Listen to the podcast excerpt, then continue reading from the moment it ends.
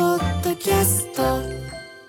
TBS ラジオ空気階段の踊り場アフタートークです。よろしくお願いします。お願いします。新年一発目のアフタートークですけど、あの岡野さんはちょっともう本当に急遽来ていただいたんで、はいもうそのまま、はい、はい。あの、帰りました。はい。はい。まあ、本当にね、本当に普通の人間だったら怒ってたと思うよ、あんな。1時間前に呼ばれて、もうできてますって言われてもっていう。まあね、はい。頑張ってください、明日。ね。メール届いております。はい。えーラジオネーム、琉球の暴れメガネ。はいさーい。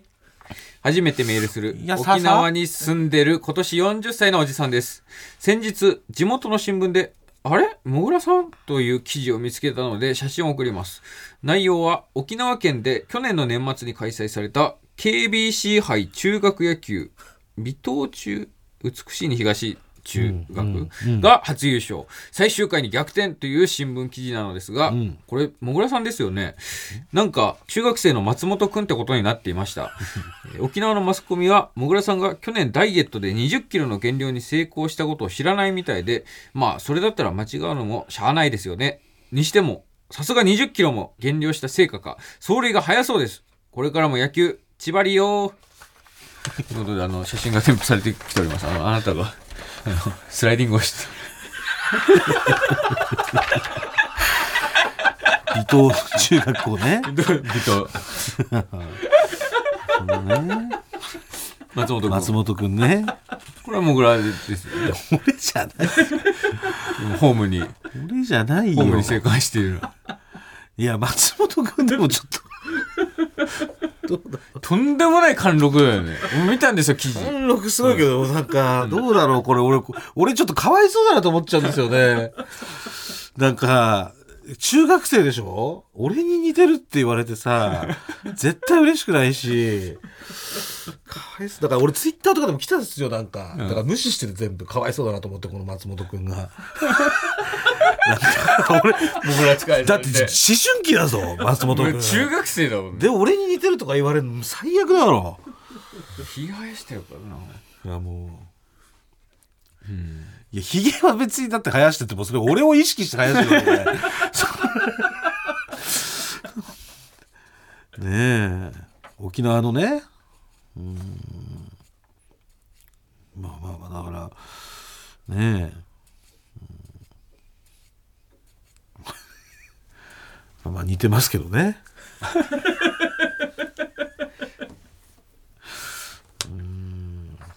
次行きましょうかえーラジオでもアザラシ2、空気階段のお二人、こんばんは。こんばんは先えー先ほどテレビのニュースにて、安住アナの結婚についてやっていたのですあが、そうですよお相手の西島まどかさんは、ん食とラジオが好きで、うん特に好きな芸能人が空気階段だと紹介されていました、え ーおそらくこの番組も聞いていると思いますので今のうちに安住さんに仕事を回してもらえるように頑張ってくださいうわー安住さんがね本当ですか元日に結婚でええ発表されてて、ええもうそのニュース記事で読んで、おいあの相手はそのいやびっくりしましたよ本当ね空気階段が好きみたいですみたいなのを言ってるま、ま、マジですかと思ってあびっくりしたそうも俺うは空気階段好きっていうのは初めて聞いたけど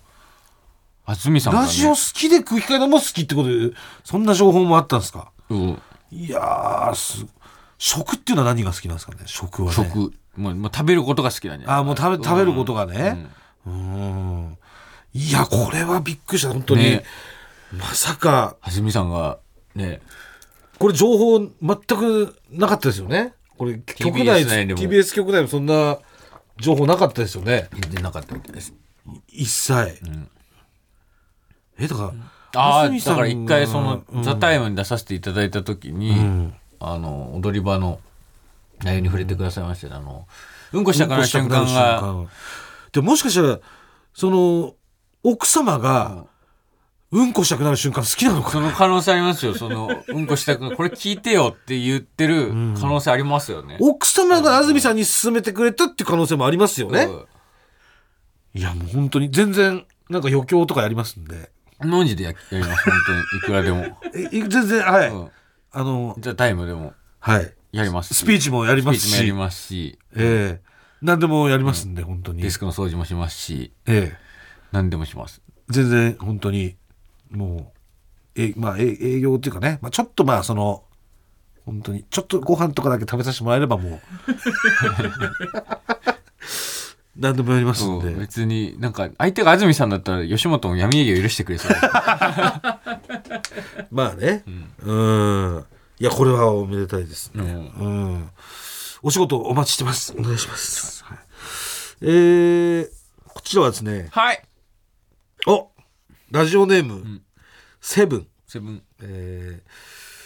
ー、15歳の中学3年生のリスナーですね中三女性です、はいえー、もぐらくんかたまりくん ススタッフの皆さんこんばんはいつもラジオを楽しく拝聴しています、先日ある番組で2024年運勢ランキングをやっていたのですが 今あの番組だろうこれあの番組ってなんと今年の1位が大志田の A 型でしたはいもぐらくん大志田の A 型ですよねいや俺大志田の A 型ですよそうなんだしかも内容もすんごくて、うん10点満点中、恋愛運10点、金運10点、仕事運9点、健康運8点でした、大きな野望を達成できる、欲しいものが全て手に入る最高の1年だそうです。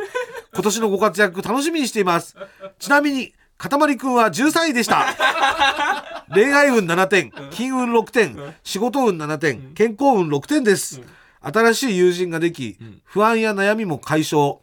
適度な距離感が幸運の鍵だそうです。りがと最下位は48位なので、お二人とも上位でした。よかった今年の空気階段楽しみです。はい最高最高最 高ああそうさうんいいのねで1位じゃんああいすごいいじゃのんかだってえ恋愛運が10点金運10点仕事運9点、うん健康運が8点すごいじゃんだって越崎さんがその今年の初夢が、モグラとメルルが再婚する夢だっつってた、いやいや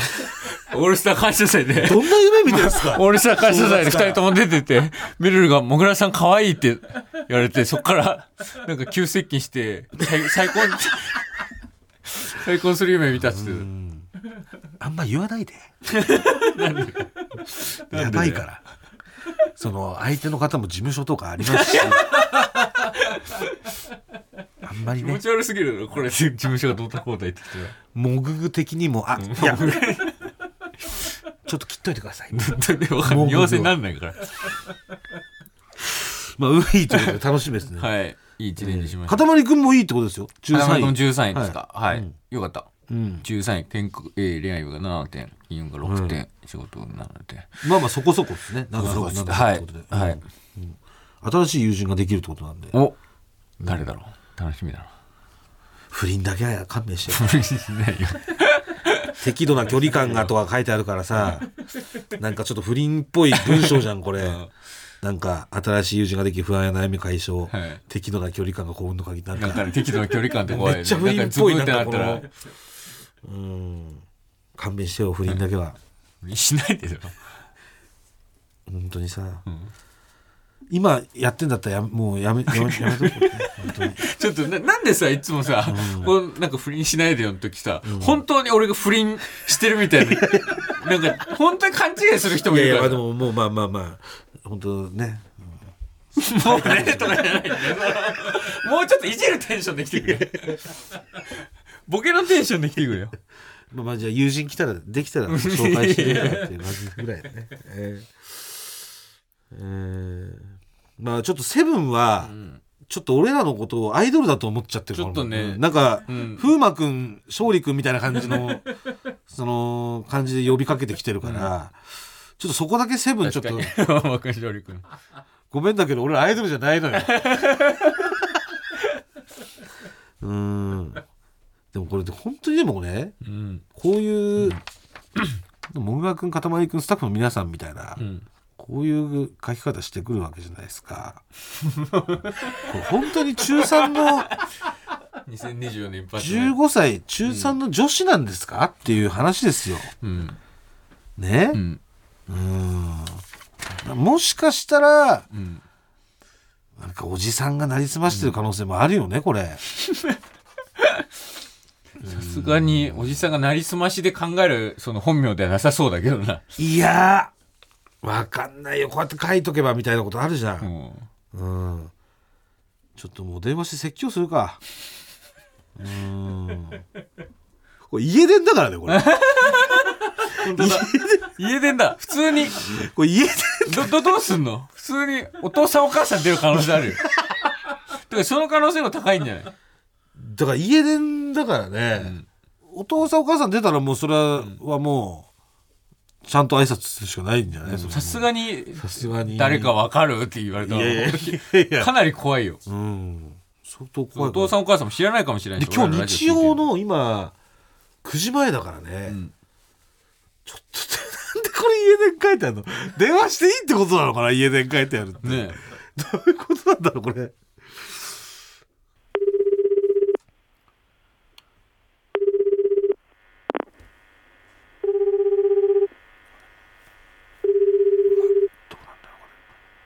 ただいま電話に出ることあができませんファックスをご利用の方は送信してください電話の方はピーという音に続けて出ませんでしたえね実家の電話ですねもうファうッんファファックスをご利用の方はっていう案内がなかりましたからファックスはもうなかなか今ね、うん、使ってる方も減ってきてますけども、なんかおじさんっぽいな。この時間だってさ、寝てるってもうおじさんじゃない寝てはいないんじゃないいやいや外食寝てるでしとょかでちょっと外出ててとかじゃない、まあじゃあ君はおじさんということで。もう出なかったらダメだよ、本当におじさんがもうこう、中学生女子を語って。本当に。ちゃんとおじさんとしてメールを送ってきてください。はい本当えーラジオネーム、トマト嫌いのトマト農家の長男、過去サラリーマン。最悪じゃねえかよ初メールです。はい5月に嫁と嫁の妹の3人ではい韓国旅行に行きました。ど韓国に行ったら、うんグクスといううグクス韓国版うどんをおすすめします。グクス初めて聞いただしの味と柔らかい麺がうん韓国旅行でハメを外し、うん暴飲暴食した胃をん優しく包んでくれます。にカルグクスが有名ですが、うん私はおでんグクスを特におすすめしまおす。でんグクス濃い味ばかりの印象だった韓国料理ですが、はいこんなに優しい味付けの料理があったなんて驚きました、ん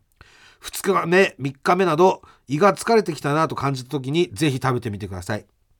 ポッサムという茹でた豚肉の料理もおすすめです、ナンパソンねうまく説明できている自信がないので写真も添付しておきます、はいということで、えー写真もいただきあここれれうどんすごい細く見えますけどラーメンみたないんなかそうめんみたいな乳麺的な的な感じに見えますねこれはえーあれこれポッサムだよねこれは多分